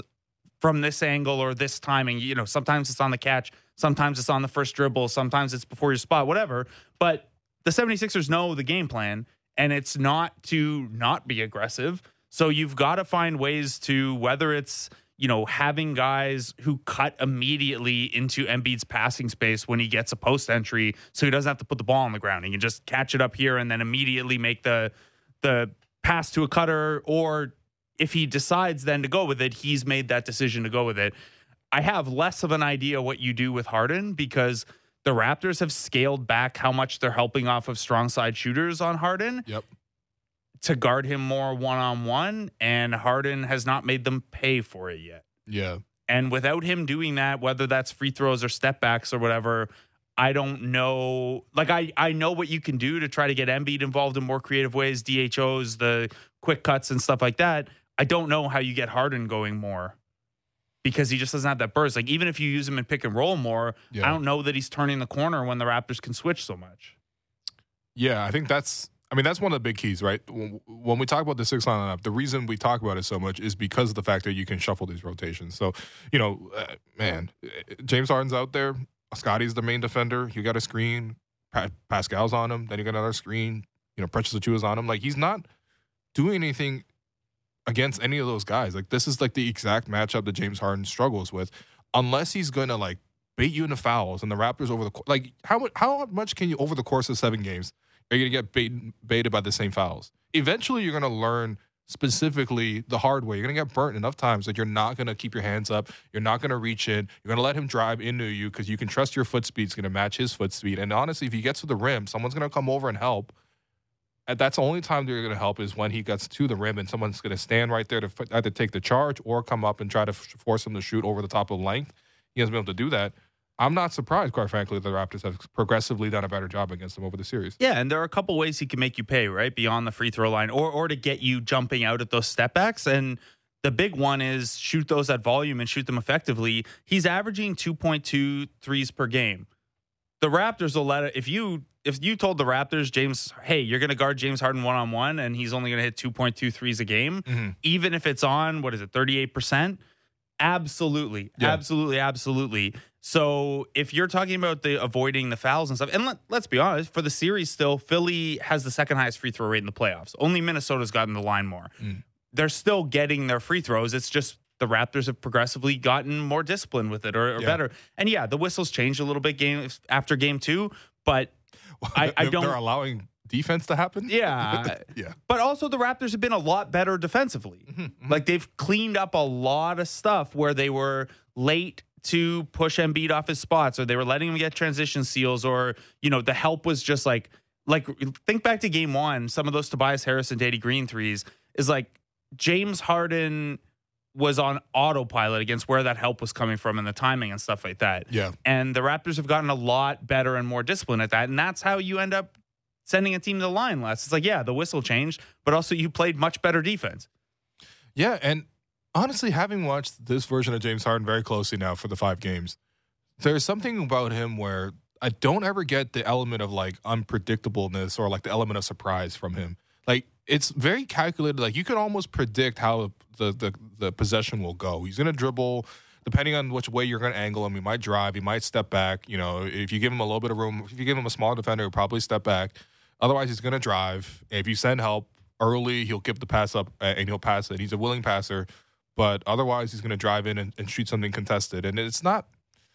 I don't know. It's not like um, he's he's beating you with something that um, you can't consistently stop, which is real interesting to me because one of the focuses was obviously on Joel saying after the game he was asked about James Harden only taking 11 shots and he's like I've been saying all season since he got here you got to take more shots you got to be more aggressive and that's something for the coaching staff to address too.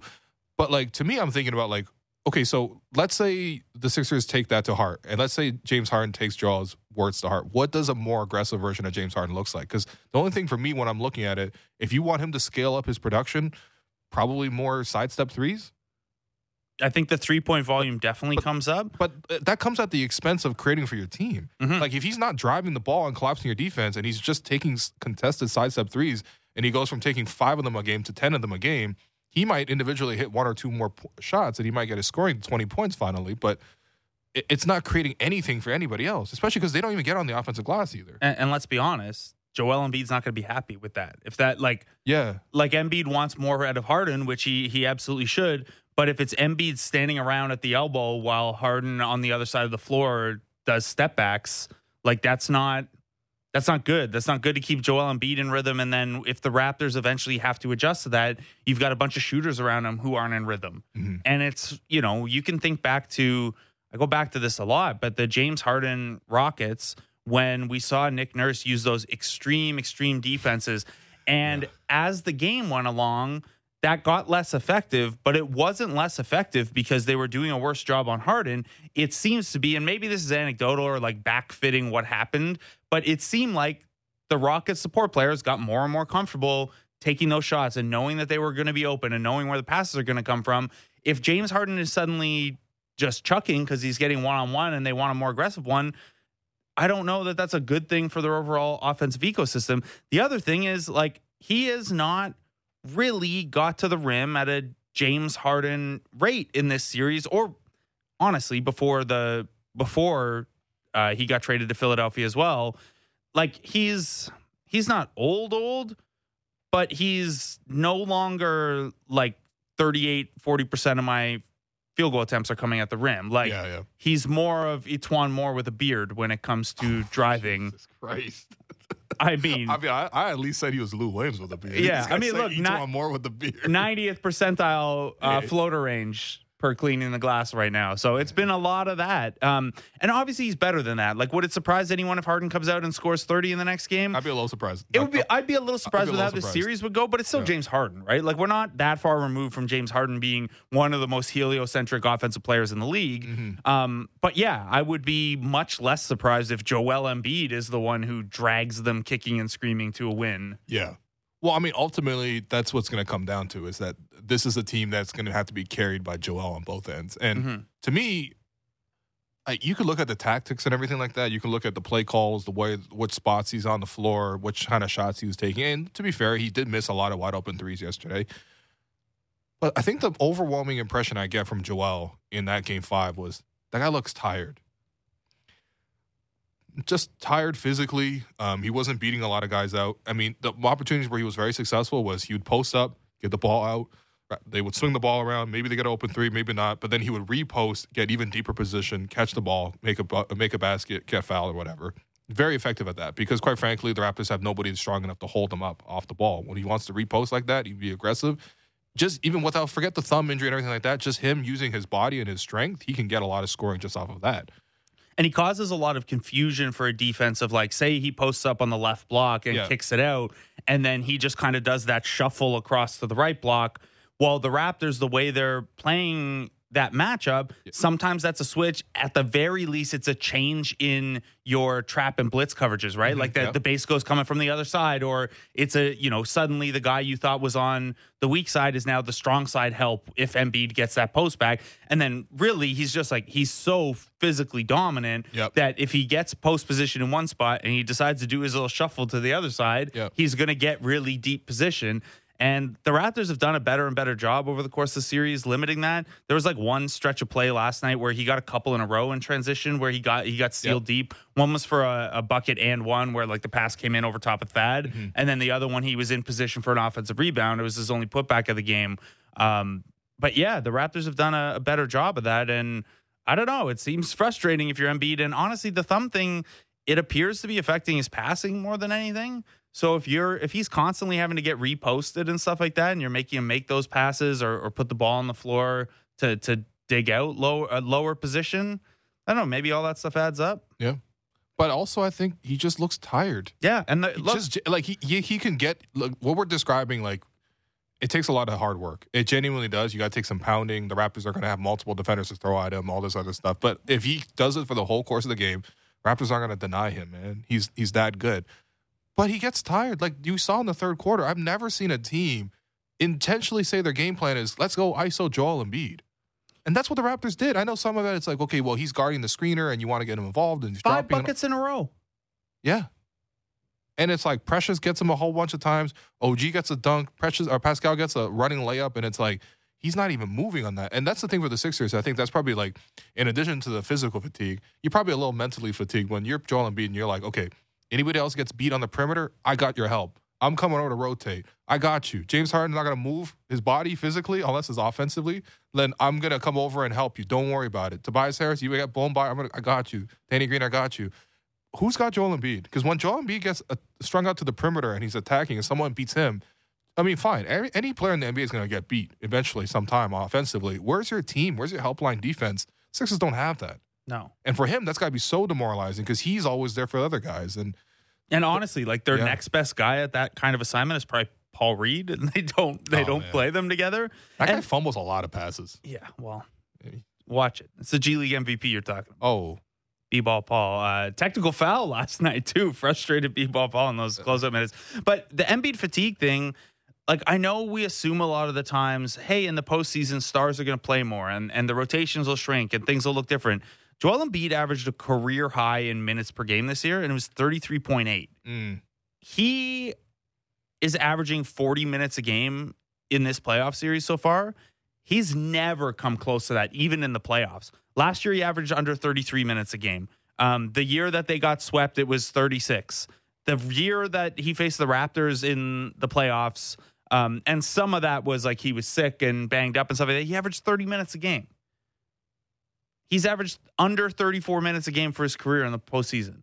Wow. This is not like asking Joel Embiid to play 40 minutes is something that he just hasn't been asked to do. And I don't even think it's a conditioning thing. The dude's almost 300 pounds. He played 40 minutes in a game four times all season. And now you're asking him to do it every game. yeah.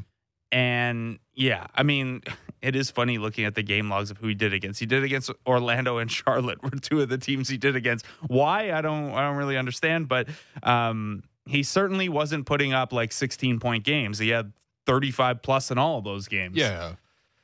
Damn. Imagine I, I just I don't know, man. He's almost 300 pounds. Like you can't He's probably gonna, he's just tired. Period. there's a And we- limit to how much you can play a guy that size and that physical. Yeah, and we saw, you know, with, with Dog. Okay, so the start of the fourth quarter, the Raptors go with one of their strongest lineups. Pascal's out there. They're making a run.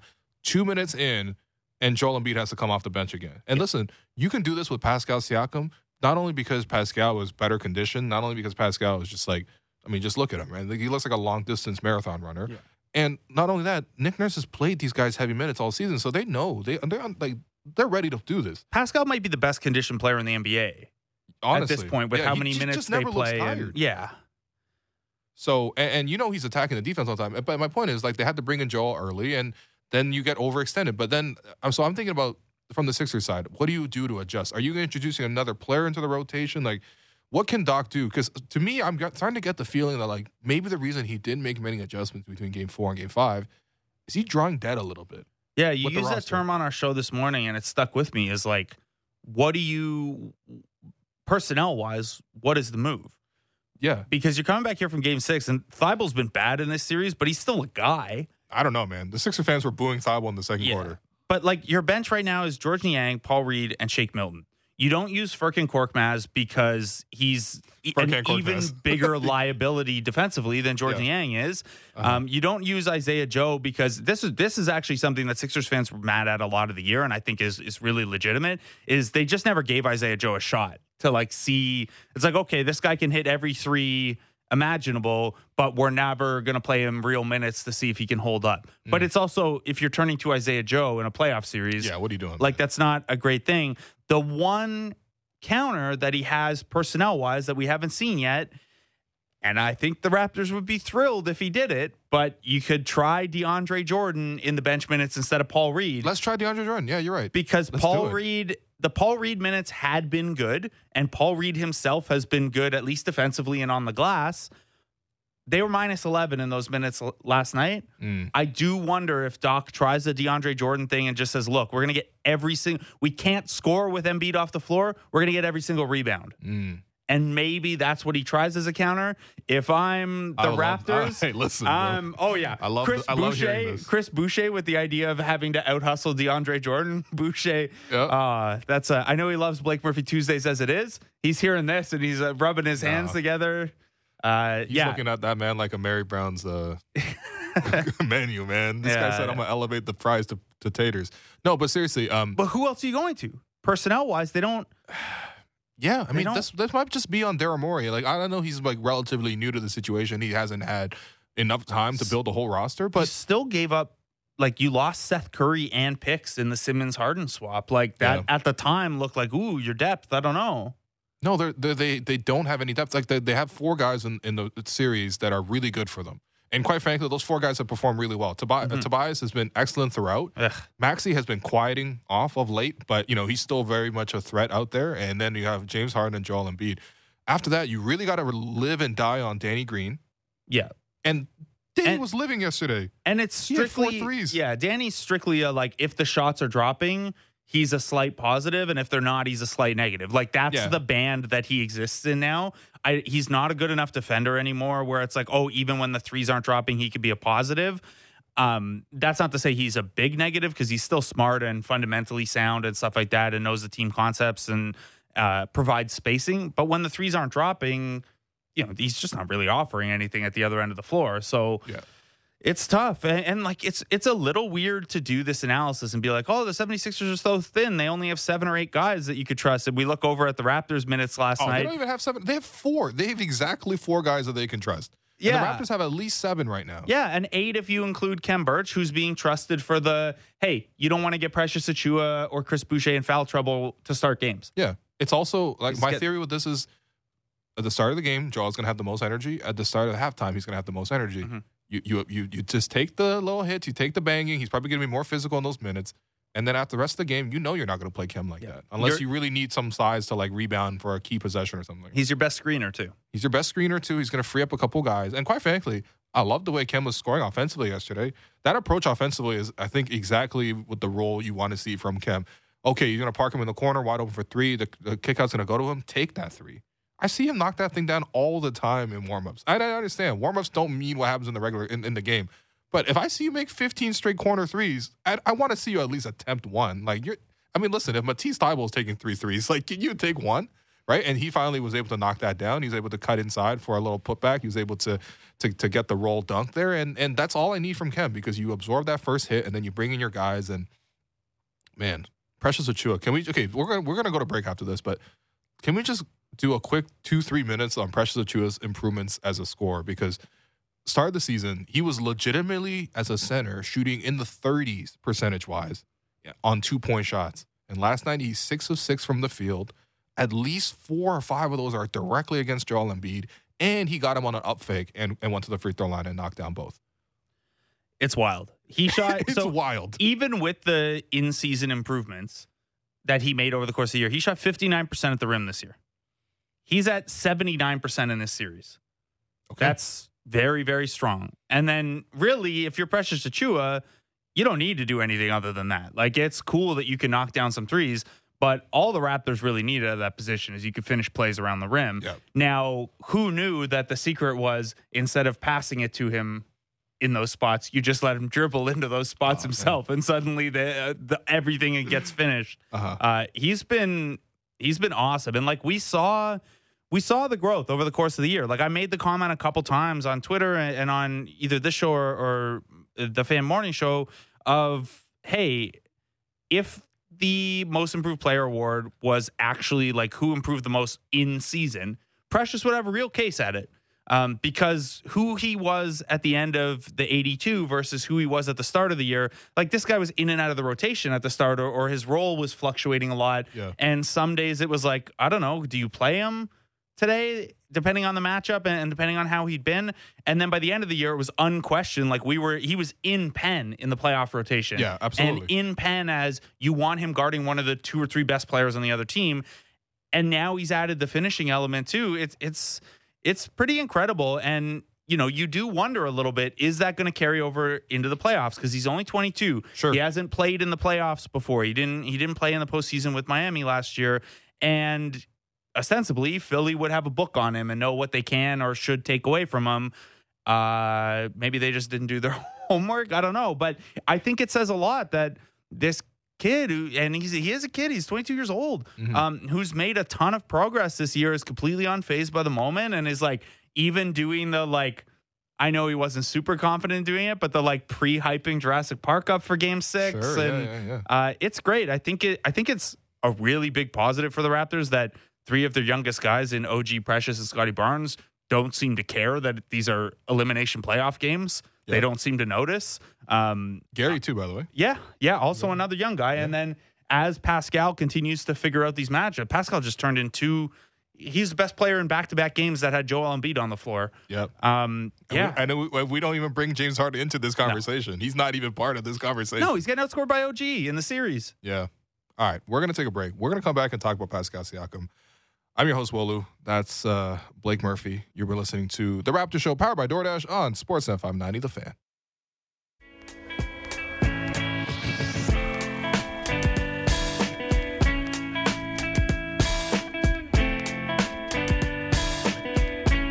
Welcome back to The Raptor Show, powered by DoorDash on Sportsnet 590 The Fan. I'm your show. I'm your host, Will Lou. I can hear me joined by. I'm your show. I I mean, essentially, I guess it is. Uh, Um, you got thrown off by Mims coming in here, eh? You, were- you were taken back to what would this have been 2008 ish? Might be even earlier, to You're just honest. in elementary school. I was not in elementary school. I was in high school in 2008. Uh, I continue to be joined by Blake Murphy, Fan Morning Show. So, okay, before we went to break, promised that we were going to talk about Pascal because I think lots in all of this is like, look, the Sixers have been amazing uh, at, at, at creating content for everyone to slander them, and it's all about them. And you know, quite frankly, it, it's it's it is, but it's also really about the Raptors, right? And like Pascal, the way he's played the last two games, and and I- I think it's just giving me so much optimism in terms of just if you're going to move forward with this sort of six nine strategy and the forwards and everything like that, and and you have Pascal at the top of all that. I mean, I know we talked about the All NBA kind of stuff this year, but like it's so exciting to me, man, because defensively, you know, the Raptors are going to do well, but offensively, we're going to generate offense. And looking at Pascal yesterday, it was like the Sixers played him as good as you could possibly play him, really, a lot of the time, and he was just beating them over and over again with that mid range jumper. The last two games have been so not even encouraging. Encouraging isn't even the word, like affirming, I guess, for what we Yeah. thought we saw in terms of growth from Siakam this year. Where I'll be honest, I was pretty low after game three. I thought he had a bad game. By his own admission, he stopped being aggressive in the second half. I didn't even mind that you shot poorly. It was that you didn't, you know, you almost went hard in there with only a couple field goal attempts in the second half and mm-hmm. overtime. The response has been incredible where not only has he been the best player in the, each of the last two games, he's been the best player in two very different ways. Where game four, he comes out and he's just unstoppable as a scorer. There was a stretch in the fourth quarter, I think it was the fourth quarter. He drew free throws against five different 76ers defenders Mm. in one quarter. The refs had one job to do out there last night, and they did it. Yeah, it was make Pascal Siakam a star. No. Uh, if you get like this that game, the 76ers were like, okay, well, our response to you scoring on us like this is we're just gonna throw a different guy at you every time down the floor. Mhm. And Siakam's response was, okay, I don't care who it is, I'm getting to the rim and I'm getting to the free throw line.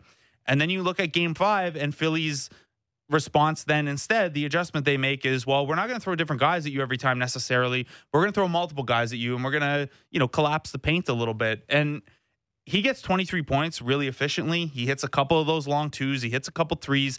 Doesn't really get to the free throw line but that's in large part because once the defense collapsed he was making all the right reads out of it. Mm-hmm. He had seven assists to two turnovers in that game I don't. I'm going to look up the numbers once you start talking here. He must have had at least a couple secondary assists as well. There's the one play that stands out in the fourth quarter where the defense collapses and he dumps it off to Scotty Barnes, who is like Scotty's like cut into his space mm-hmm. and then makes the kick out to Gary Trent for a three. And it's like Scotty, you know, credit to him. That's a great read of like, hey, Pascal doesn't have the passing lane because of the length around him. I'm going to cut to give him Yeah. an easier passing outlet, and then I'll make the pass. And you know, they should almost get co assists on that.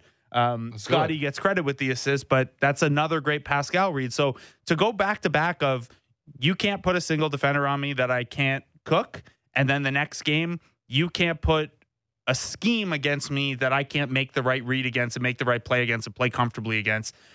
I it's hard to imagine two better games back to back than the two he just put up where we're talking 57 points very on 36 field goal attempts and 12 assists to 5 turnovers over the last two games. And last night it was ethical too. Only two, Ethical. only two free throw attempts, and he split them. You know, and and listen, um, for Pascal, like this is what we have wanted to see all year. We've seen this all year from him, and so we when it didn't happen in Game Three, I think there was like a, definitely an overreaction to it. Uh, and quite frankly, I don't blame people because you have baggage, right? Like you you look at the bubble and it's like, okay, this is your first time going to the playoffs since then. Like, what are you gonna do? And when you saw that in Game Three, you're like, well, this might just be who he is. But no, this is who he is. The last two games, the way he's performed. Of course, he's got to keep doing it. You know, of course, as you mentioned, it's really encouraging to see him beat the defense in two ways. I, I think to me, the bigger picture is like, okay, so you have a guy now who's your six nine point guard. You can trust him to run your whole entire offense. You can play the whole game. He's not going to get tired. He's going to play defense on the other end too. There's no drop off on that front. And he's going to rebound, obviously. He's going to score. So you're looking at a guy who, let's say you put him in this role all season and you're trusting him to be the point guard. You're, you're putting all these forwards around him. You're getting him on a run. Can he not average something like, you know, 25, 7, and 7 for a year? And if you average something like 25, 7, and 7, which is this, like, honestly, Pascal Harper get more rebounds than 7. Maybe assists, maybe it comes down a little bit closer to 6. Is that not like, like guaranteed all NBA territory? Is not, is that not like, if your record is that good, do you not get a, a list, a, like a list in like a MVP conversation? You got that DeMar DeRozan. Well, you know he he could be fifth in the MVP race, kind of thing. Like, do we not start having those conversations when we look down the line? Because again, this is there's, no, there's nothing that he did the last two games that doesn't feel unsustainable. That doesn't feel unrealistic. He's been doing this for the whole second half of the entire season for the Raptors. That's why we came for him for All NBA because he deserved it, and all of, all he did in the last two games was show exactly what he's been doing all year. it's really great and I, I don't disagree with you the only thing i could see is like hey you're talking about maybe he's the head of this you know vision 6-9 offensively the only thing i could see and this is not going to be a knock on siakam is like maybe you decide you want to funnel some extra possessions scotty barnes' way and Sure, yeah, you like can. if, if you look at who's gonna what the sh- the chopping up of shots is going to be next year it's probably Siakam and VanVleet who have to give a little bit of theirs for Scotty Barnes' usage to come up. And, and hey, if Precious Achiuwa needs that usage to come up a little bit too, I'm not talking an extreme shift, but I'm talking Pascal Siakam might be more of a 22 23 efficiently guy than a 27 guy. The seven rebounds and seven assists, uh, the rebounds I'd, I'd lock in right now. Like he averaged eight and a half this year. Yeah, exactly. Uh, and the it seems like the less he has the ball, the more willing he is to to crash. He averaged five point three assists this year. I don't see why that couldn't tick upward. And, and like some of the lessons from this year and this playoff series are, hey, this offense in the half court consistently looks better when Fred's more of an off the ball guy. I know he's had some some really nice point guard games, Mhm. but he's also your best shooter. And if you can use him more dynamically off the ball because Pascal and Scotty Barnes are, are such good playmakers, that's a there's a pretty good case for that. And he's averaging what has he got? Seven, 28 assists over five games in the series. So he's at 5.6 a game Yep. uh, in this series as well. I maybe and it's not like the Raptors shooting lights out from three. no, they shot two of ten on Pascal passes last night on threes. Are you serious? Yeah, two of ten. So you could at least on an average night say, okay, well, one more assist, and he had that secondary assist that I mentioned. Um, I don't think it's out of the realm of possibility that. I, I mean, not even it's out of the realm of possibility. I think it's very likely that what we see next year is a Pascal Siakam who has a somewhat similar stat line, just more efficiently and in a way where you hmm. feel more comfortable about it the later a game goes Yeah. where there aren't the questions about what's he going to do if a defense adjusts because he's showing you right now. And game three, his game two was just okay too, but Yeah. game one was he was good, and game four and five he's been the best player in a playoff series. Yeah. No, and and the reason I'm bringing this up is because like I'm just thinking about like across the league, what kind of guys win these awards? What kind of guys are brought up in these conversations? And it's all always like the star wing who can guard anybody, who can come in and handle the, the, entire offense for you. He can do the scoring for you. He can draw fouls. He can he can set guys up and make other guys better. And that's that's what I'm seeing out of Pascal consistently um, this season, and and that's why I was disappointed after Game Three. I think it was totally reasonable to be, but Games Four and Five, he's shown it. And listen, his job is not done. He's got to make sure he does it two more times in this series, and then you know go, uh, going forward in the playoffs and beyond that, if the Raptors get through here. But he's been great, and um, I think the other conversation to naturally have too is just because I already see a lot of people jumping the gun. It's like, well, if Pascal's gonna be your point guard and Scotty's gonna be your future like, you know, off ball point guard kind of thing, which he's already essentially doing secondary point guard, I guess would be the phrase where does that leave Fred? And I think for a lot of people, they're looking at it, well, like, well, Fred's not available. Now the Raptors are winning two games in a row. Uh, and even the stats, quite frankly, I thought uh, Bob tweeted out it was like the Raptors were giving like 1.29 points per possession with Fred on the floor. Like, obviously, defensively, it wasn't tenable. Like, let's have that Fred conversation. Yeah, so this isn't a great series for Fred VanVleet overall because Philadelphia is a team with a lot of size and a lot of length. And the guy who's like size to him is Tyrese Maxey, who has a huge speed and burst advantage on him. We were when we did our kind of state of the defense after game two on the show, and we redraw the whole defense? Yeah. Yeah. and we redrew things up. One of the moves we did was we put length on Tyrese Maxey. Yeah. And I can't remember if we settled on Fred on Tobias Harris or Fred on Danny Green. But basically it was like put him on a guy where he yeah, you're gonna lose something on the closeout length, but someone he can help off of or dare to take into the post or something like that. Yeah. And that's fine. It's a little tough to have an all defense caliber guy who runs into the odd matchup where he doesn't have a natural spot. But Fred healthy would still be a plus in this series. He's a guy who takes 10 threes a game and hits almost 40% of them. This isn't a series for 50% of Fred VanVleet. And the hip injury, especially, and I know like it's a new injury, but he's been dealing with it and he was healthy, but the knee thing before. However, that all shakes out, he clearly wasn't himself. He ripped his jersey in half knowing that like the burst was gone. He didn't have the ability to push off with that hip. He didn't have the ability to slide laterally nearly quick enough. So, yeah, of course it looks a little better without him out there right now because he was hobbled. Bigger picture, this is a guy who has 2 years and 43 million left on his contract. That's that's an unbelievably good contract. Yes. Even if Fred VanVleet is not all-star Fred VanVleet. Let's say you're pessimistic about Fred moving forward and you're like, okay, I, I don't want him to be the main point guard anymore. And I'm not saying that. I don't believe that. I just say, let's say you're that negative. Uh, we know you were friends with Fred. That's all good. He's gonna text you after the show. He's gonna be like, Blake, why are you doing this to me? A shooting guard who takes 10 threes a game and hits 38% of them, Yeah. you know what they're getting in free agency? Two years, 43 million at least. At least I was gonna say. At like, minimum, what did Duncan yeah. Robinson just get? Like 472? Yeah. And Fred And Van can play defense. He's going to make all defense. Yeah. and like yeah there are like two or three teams in the league that it's it's you know fred's defensive value comes down to okay a you're the smartest guy on the floor which helps the the rest of the team get organized and b look your role against philly might be you got to dig down on Embiid a lot and use those heavy hands to try to poke balls for you and that's your utility on that end when you're you're banged up the bigger question to me is like if you're the front office and you're nick nurse what does his workload look like next year? Because he's still the beauty of Fred VanVleet, and, and this was something that was so great about Kyle Lowry too. It was you could change the roster around Kyle Lowry, and Kyle Lowry can find where he fits in that and change his game to shape to fit that.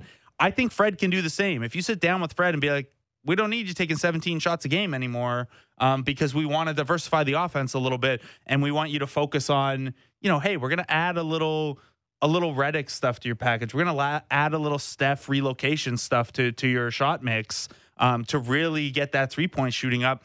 I think that's a conversation you can have with Fred pretty intelligently, and he can see the vision, right? Like he plays with Pascal, he plays with Scottie Barnes. Yeah, of course. He watched that game. He knows how that looks. He knows where, hey, if I'm on and I can get myself open for threes, he knows what his shooting numbers are going to look like in an environment like that. So I don't think this is anything other than a yeah, a banged up Fred VanVleet didn't have a place in the series, and B maybe you don't consider Fred your all star quote unquote moving forward, but man, is he a heck of a complementary piece to what you're building here, and that he doesn't have the contract of an all star anyway.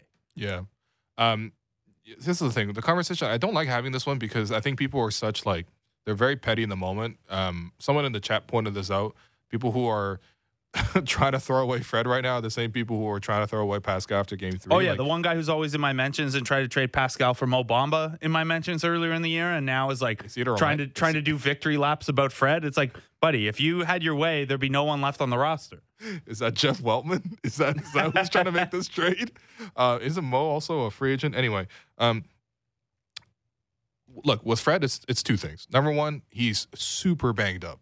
Like you could just tell he's just so banged. He said the other day he felt something pop. Mhm. Right, so that's really concerning. First and foremost, you want to see him healthy.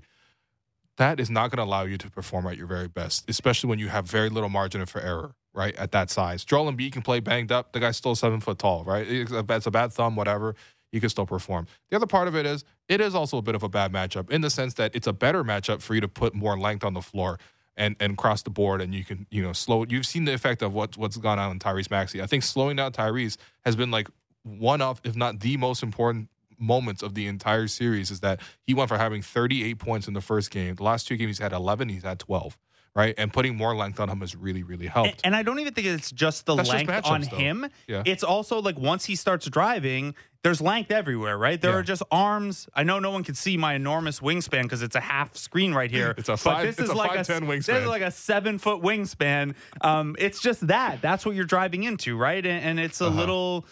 You know, you look at what that looks like when it's the Boucher Precious lineup versus a lineup with Fred and Gary. Fred is a better defender than those guys, but in this particular matchup, length is really, really important. And it's uh hey, if you move on, there's gonna be more teams that Fred VanVleet has a lot of utility against, and Miami is one of them. If they Oh, absolutely. if they were to win this series, Duncan Robinson's a guy that Fred you want you like him chasing around. Kyle Lowry is a guy that you like Fred's ability to stay with and, and not get burnt with the explosion advantage and stuff. So don't don't look past Fred yet because if they pull this thing off, first of all, Fred is getting a, a co coach of the year asterisk uh, because you know Player coach of the year. yeah, you know he was annoying in those video rooms the last couple days. Like you know he was, right? Like Yeah. trying to feel like he's contributing to the win still. Um, so he's getting that. But if you make it through this, you're going to need Fred VanVleet. And you think Philly's zoning you up a lot right now? Wait Oh, till man. Miami gets a hold of this spacing. Wait till a team actually plays uh, committed to defense. Has more than two defenders? Yeah. Yeah. Anyway, uh, I don't know why they're reshowing angles of the Joel Embiid game three game winner. What, in the, are we in the- doing in the here? Sports set? This is tough. I didn't want to see this on my television screen ever again. But yeah, um, I don't need to see Tobias Harris celebrating. Uh, yeah. So, I mean, it, it's it's a bad conversation to be having. Um, quite frankly, I, I think the one of the things that's the, the worst part about it is is just like you have all these guys on the team. Like they're all under team control. They all like each other. They're they're all working together in the same goal. You also like you're not in this position this season, not even close, without Fred carrying you for like half the year. Genuinely. Yeah, Like, think come- about like, the, the I- I- time. I, guess I don't. What am I asking for? For people not to be Yeah. petty about sports? But, I mean, like- I guess that's just what we expect But now. just but you got to zoom out sometimes. And, and yes, the last two games have gone better when a banged up Fred VanVleet came out of the game. However, you're not in this spot without Fred VanVleet being an all star caliber player for the first two thirds of the year. And then, yeah, he wore out, but him wearing out and him maybe not having the best matchup here is good information to have moving forward. This isn't the all in championship year. Like they don't they don't need to have everything figured out and clicked right now. And again, like this is a smart front office. It's a smart coaching staff. It's a smart Fred VanVleet. You're going to take lessons from this forward on mm-hmm. how to build. It's not, you don't need to fire up the trade machine every time someone has a good or a bad game. when they're on the same team. Who are you even trying to trade for, man? Anyway. Mo Bamba. Oh God. Okay. Anyway, yeah. So, um, last couple of things here. Uh, one super bit of a, a nerdy, um, topic here is you know you had mentioned last week or two weeks ago actually when we are looking at ahead to the playoffs. You wrote this great piece back in 2019 about the Raptors having a practice squad, Mhm, the the third scout stringers, team, yeah. the scout team, right? And it's you know you have guys who are basically pretending to be Giannis, pretending to be Steph, pretending to be Klay Thompson. One of the things I noticed in the uh, Scottie Barnes Rookie of the Year uh, video, which was put out by Open Gym, and you can see it, Vince Carter hands in the trophy. There's a lot of Raptors wearing jerseys that are different colored, Mm-hmm. and I know you definitely went through and looked at this. So yeah. the, the it seems like for this series, the the squad is Champagnie is Tobias Harris, Okay. David. Johnson is James Harden. Yep. He does have the step back footwork. Sure, okay. Uh, Svi Mykhailiuk is Danny Green. Yeah. In that they both. Yeah. anyway, I'm not going to make that comparison. Bonga's Embiid. Bonga is Embiid, and I, I I don't know who the fifth guy being Maxey is. I'm probably going to Armani Brooks, guess. probably? I didn't see him on the screen, Okay. but if I had to guess, it's probably Armani. Yeah, So- I would think it's Armani. Yeah. Because who else would it be? You're not going to use Malachi Flynn, maybe Dalano, but I think you want Nah, someone different. Yeah, I don't know. I didn't catch the fifth jersey either. I just uh, kind of assumed it was Armani. Me too. Although Armani would maybe make more sense as the hard.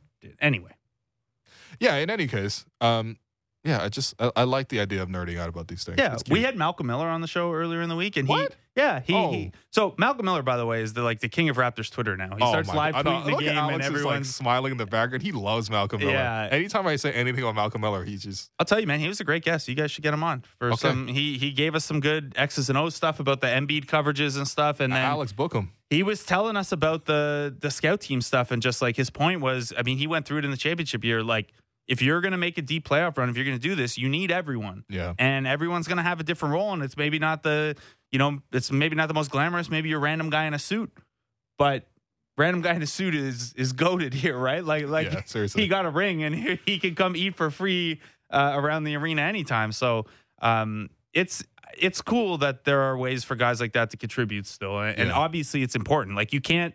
You have two days off here, and you have to. That scout team today is going to be spending the day anticipating what adjustments the 76ers might make Mm-hmm. so that tomorrow the Raptors can go in and practice and practice against the adjustments they think the 76ers are going to make. Yep. Which is a really easy task in this one because the adjustments Doc Rivers is going to make are probably none. So you're telling me that David Johnson is just in Raptors practice every day doing rip throughs? Yeah. He's just like practicing in the mirror. And like, then not I'm gonna sh- grab your arm on the way up. And then not shooting for the second half of practice. I love it, man. No, seriously, the, the vibes are incredible right now. We're gonna come back tomorrow with another show. Uh, but for now, I've been your host, Will Lou. You've been listening to the Raptor Show, powered by DoorDash on Sportsnet 590 The Fan. Uh, make sure you find the Raptor Show wherever you listen to podcasts and subscribe, and please rate and review the show. A reminder: we're streaming live on Sportsnet's YouTube channel and on Sportsnet 360 Monday to Friday between 1 and 3 p.m. Thanks again to my producer and co-host Alex Wong, to our guest Blake Murphy, to our board producer Derek Brandale, and Jennifer Rowland for helping us behind the scenes with the YouTube stream. And I'll talk to you tomorrow. And finally, a message from our presenting sponsor. Discover the best eats of your neighborhood on DoorDash without leaving your home. So many options to choose from, and ordering is easy. For a limited time, you can get 25% off and zero delivery fees on your first order of $15 or more when you download the DoorDash app and enter the code TheFan25. Fuel up for tip off order today through the DoorDash app or DoorDash.com. DoorDash, delicious, delivered. Terms and conditions apply. See site for details.